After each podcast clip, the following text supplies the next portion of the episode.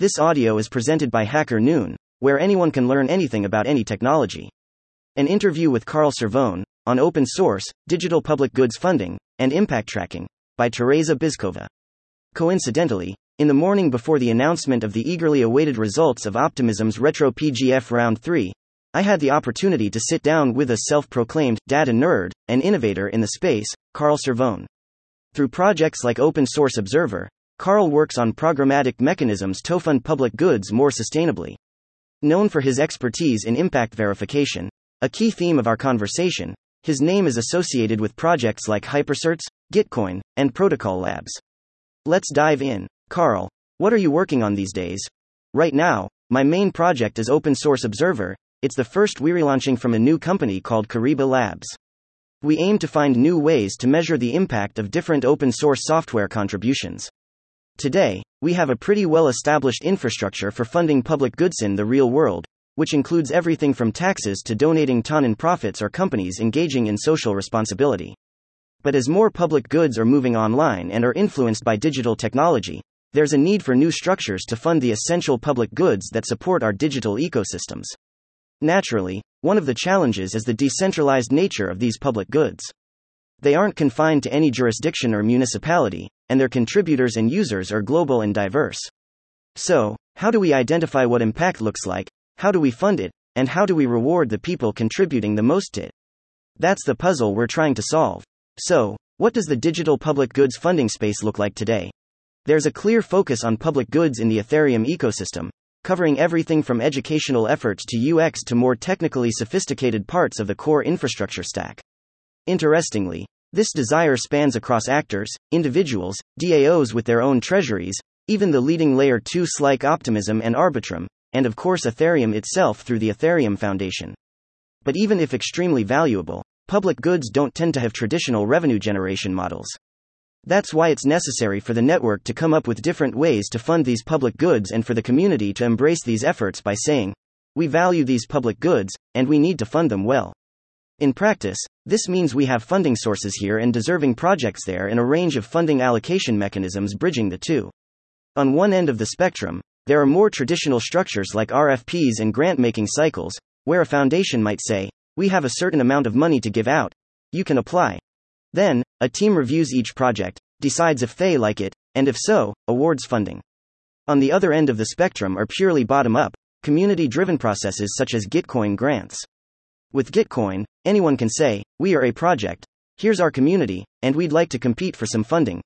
Every quarter, there are matching pools, and the amount of funding a project receives is determined by the number of votes it gets based on a specific formula.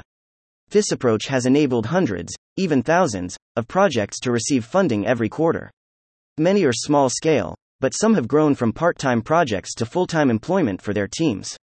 It's exciting because creating ways for people to work on public goods, especially those without traditional revenue models but that create immense value, addresses some of our biggest challenges.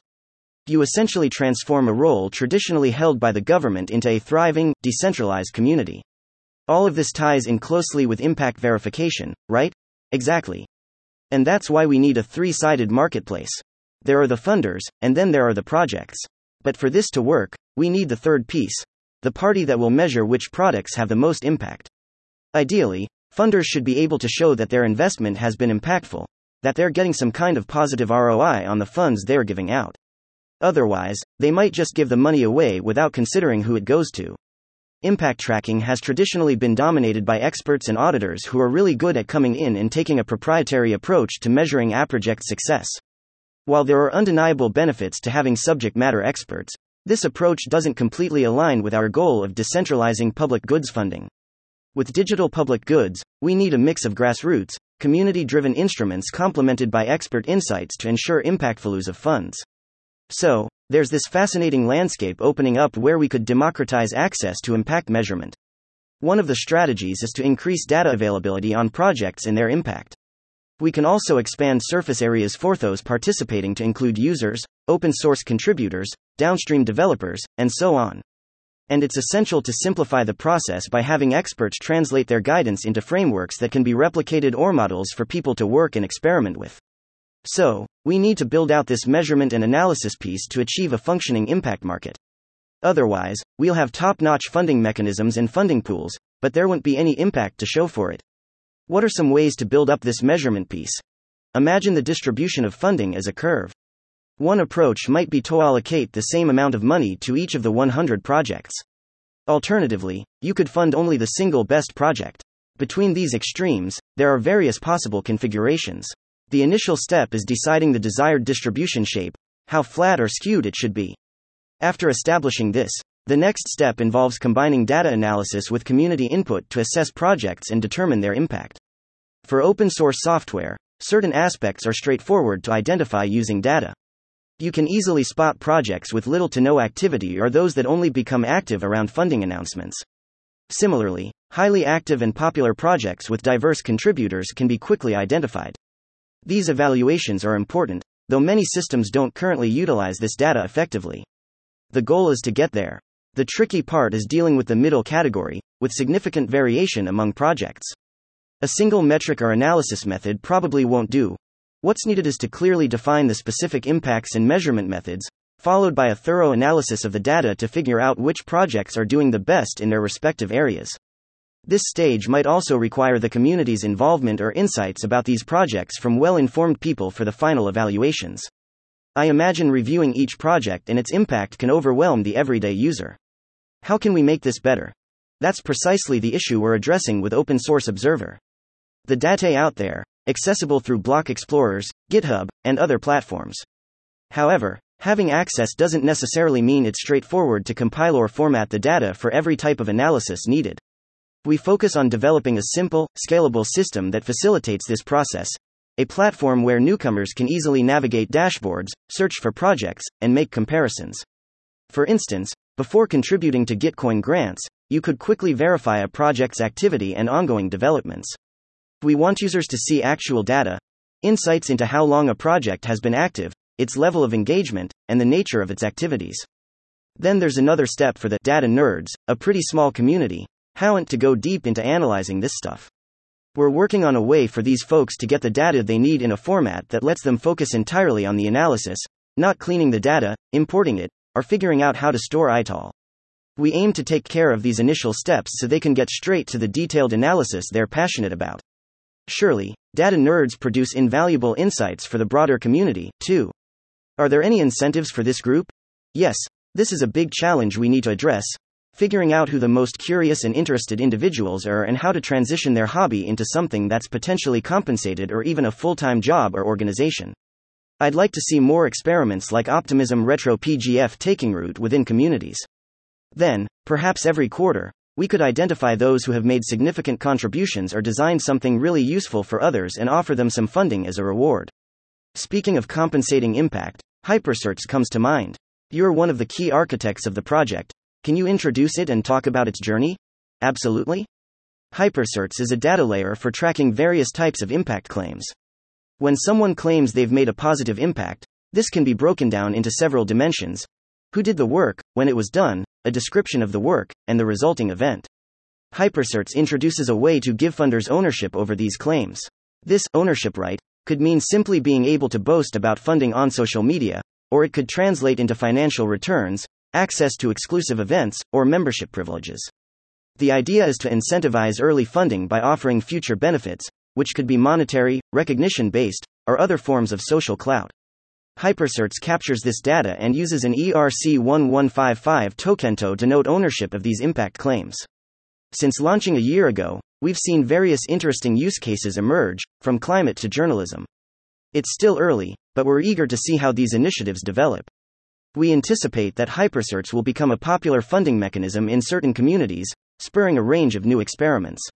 The ownership of the protocol now resides with the Hypercerts Foundation, which oversees the protocol and the infrastructure for creating Hypercerts, and a growing community is starting to use it. What's been your favorite use case of Hypercerts so far? That's a tough one. One unexpected and exciting use case has been recognizing the various contributions to events. Think about the impact of attending a crypto conference, the networking, the ideas shared. It's more than just attending, it's about the venue, sponsors, speakers, and even the small things like food and coffee. Hypercerts can track these contributions, from sponsors to speakers. This even extends to tracking ticket sales and, eventually, identifying highly impactful events. Ideally, this could lead to a secondary market to purchase that impact, helping us understand which events truly made a difference and funneling more funding to those who made them successful. What would be your advice for builders who are relatively new to the public goods funding ecosystem and want to get more involved? For those starting out, initiatives like Regen Learnings, which I recently co launched with Kevin Owocki, can be a great entry point. The platform fosters a community passionate about regenerative economics, combining theoretical insights on mechanism design and public goods funding with practical, community driven approaches. It's a place for learning, sharing, and applying these concepts.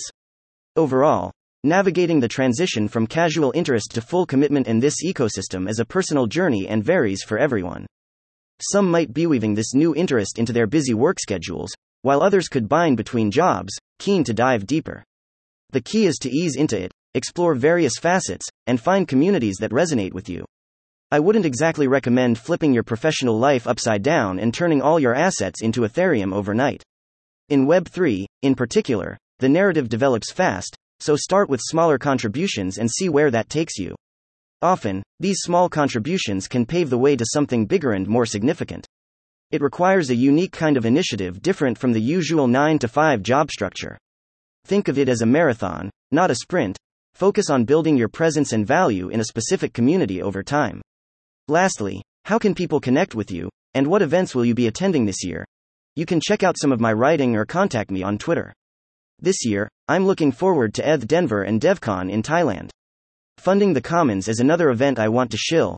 There'll be a few of them, but I'm most excited about the April one in San Francisco. I like that it seeks to bridge the gap between the blockchain and traditional software communities.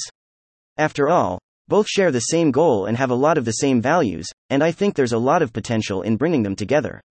Thank you for listening to this HackerNoon story, read by Artificial Intelligence. Visit hackerNoon.com to read, write, learn, and publish.